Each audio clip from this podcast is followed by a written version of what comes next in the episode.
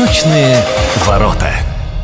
Привет, Хабаровск, привет, Хабаровский край. У микрофона Виктор Андреев. Это программа о людях разных национальностей, живущих на самом востоке нашей великой страны и открытых к дружескому общению.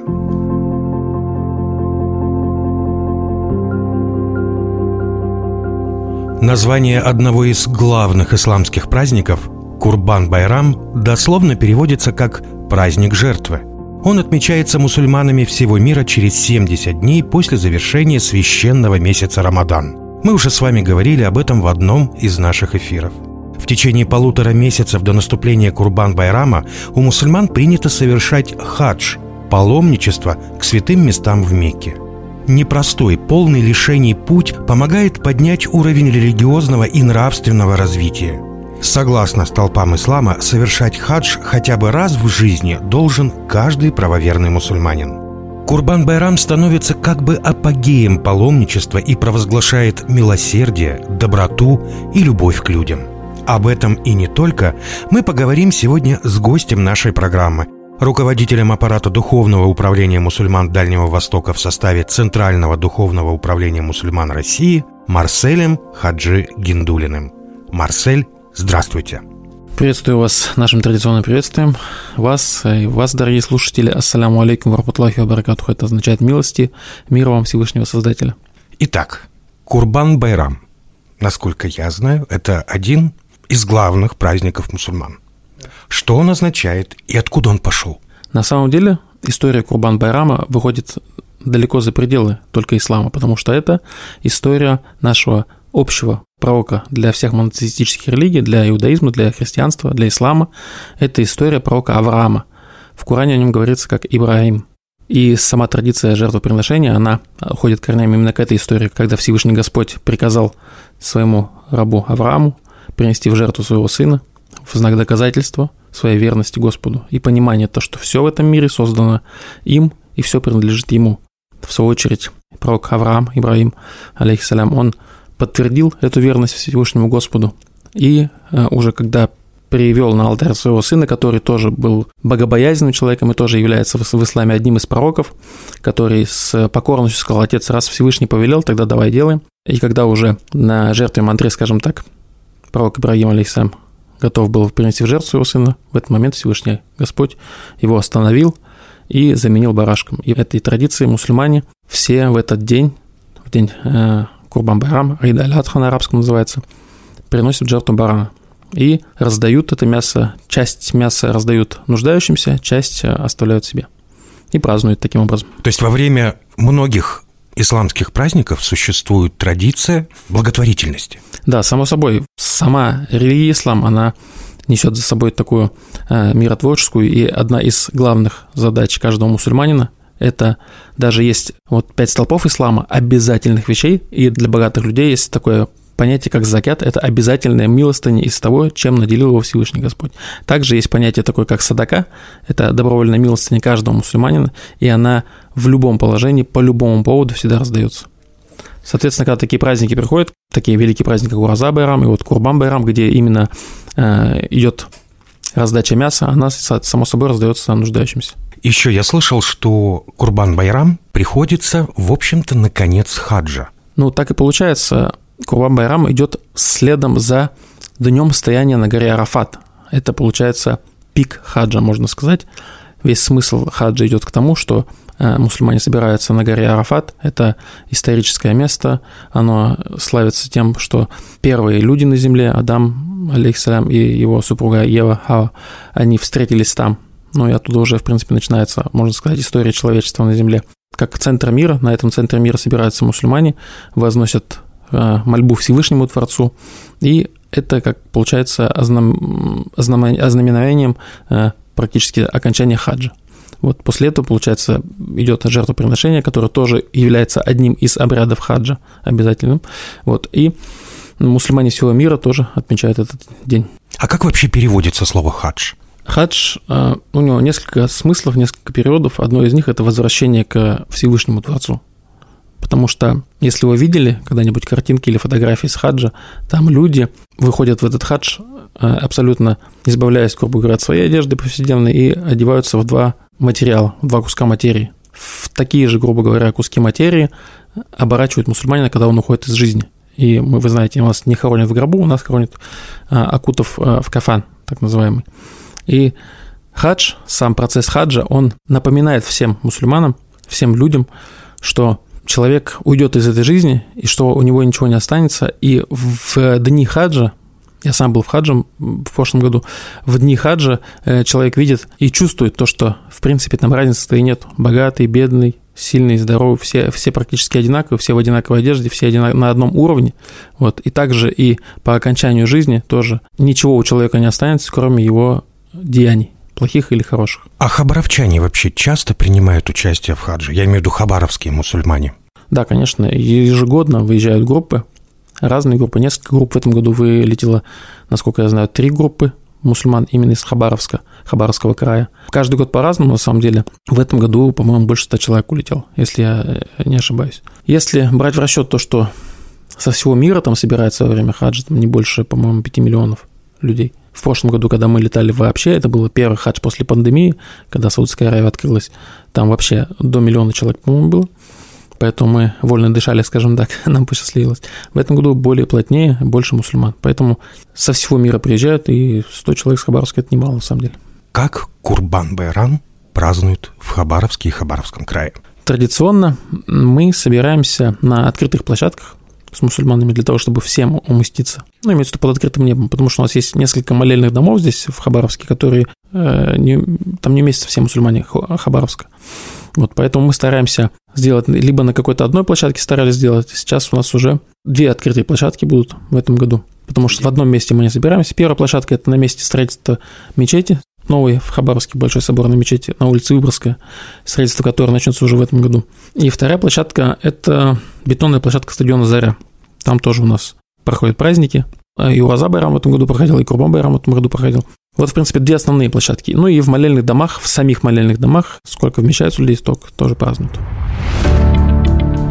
Наша справка – краевой столице прошли богослужения сразу в нескольких местах общего сбора мусульман. Первой площадкой, как уже было сказано, стало место строительства будущей соборной мечети города Хабаровска, где проповедь для верующих провел муфти Дальнего Востока Ахмад Хазрат Гарифулин. В своем выступлении он поведал историю возникновения этого события, вознес молитву, в которой попросил у Всевышнего укрепления единства народов России и выразил от имени всех мусульман Дальнего Востока слова поддержки президенту Владимиру Владимировичу Путину.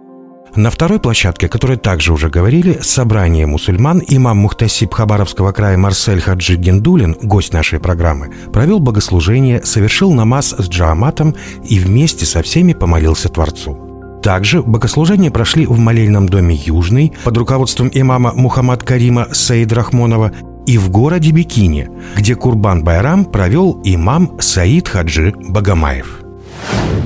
Напоминаю, что гость нашей программы – руководитель аппарата Духовного управления мусульман Дальнего Востока в составе Центрального Духовного управления мусульман России Марсель Хаджи Гиндулин.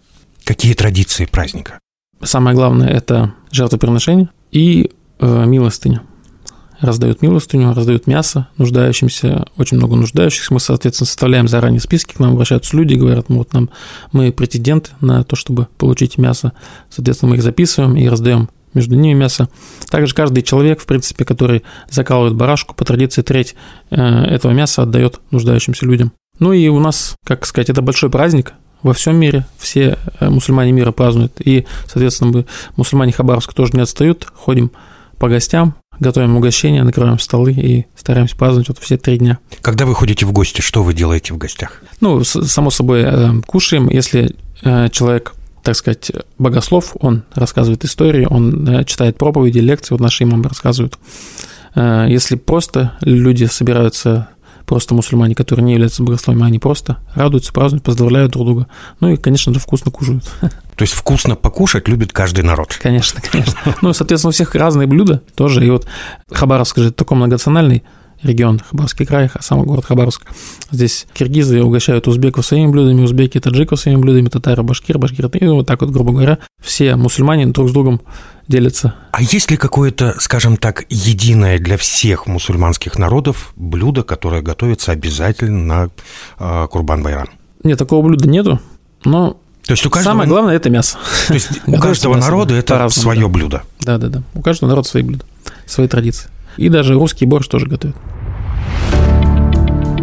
Наша справка. Издревле мусульмане славятся гостеприимством и радушием. Каждый истинно верующий в эти дни старается собрать под крышей своего дома как можно больше гостей, от души попотчевать и порадовать людей. Из мяса жертвенного барашка принято готовить традиционные для этого праздника блюда, причем чем больше удастся приготовить кушаний, тем лучше – в первый день хозяйки подают на стол блюда из печени и сердца. Во второй начинают угощение супов, сваренных на бараньих головах и ножках.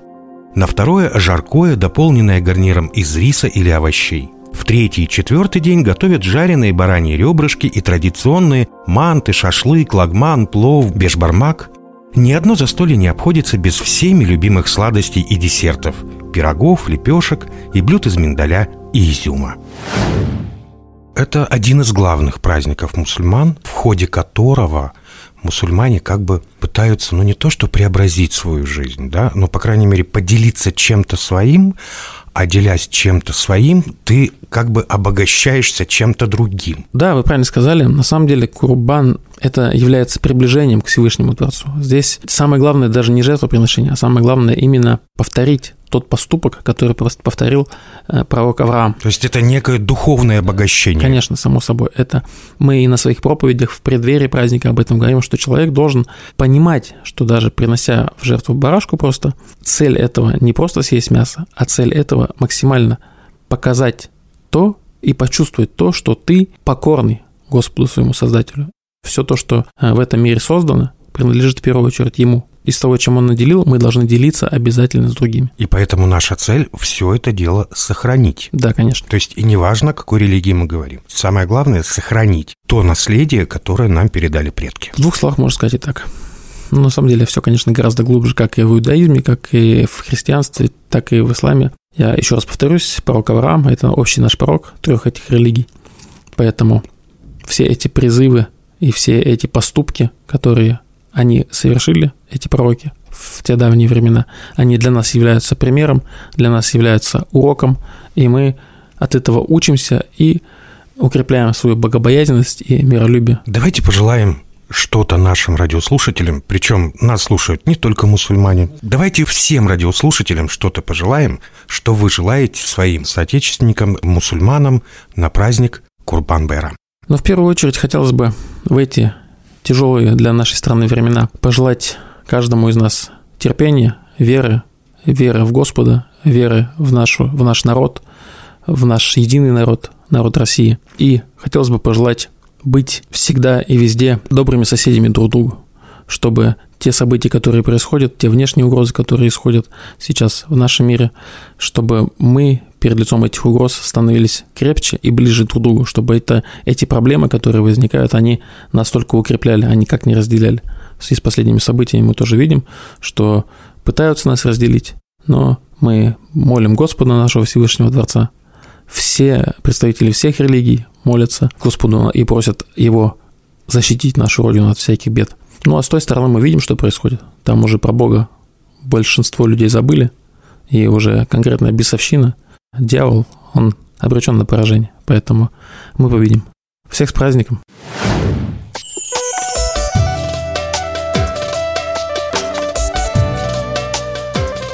В ходе сегодняшней беседы я понял, что Курбан-Байрам напоминает нам, что традиции ислама, как и других мировых религий, основаны на вечных ценностях справедливости, добра, милосердия и заботы о ближнем, независимо от его национальности и вероисповедания. Поистине это праздник сближения семей и наций в целом, что особенно важно сегодня, когда в обществе становится все больше проявлений экстремизма, попыток извратить суть ислама, использовать его в корыстных целях. Желаю всем только мирного неба над головой. У микрофона был Виктор Андреев. До встречи у ваших радиоприемников, настроенных на радио «Восток России».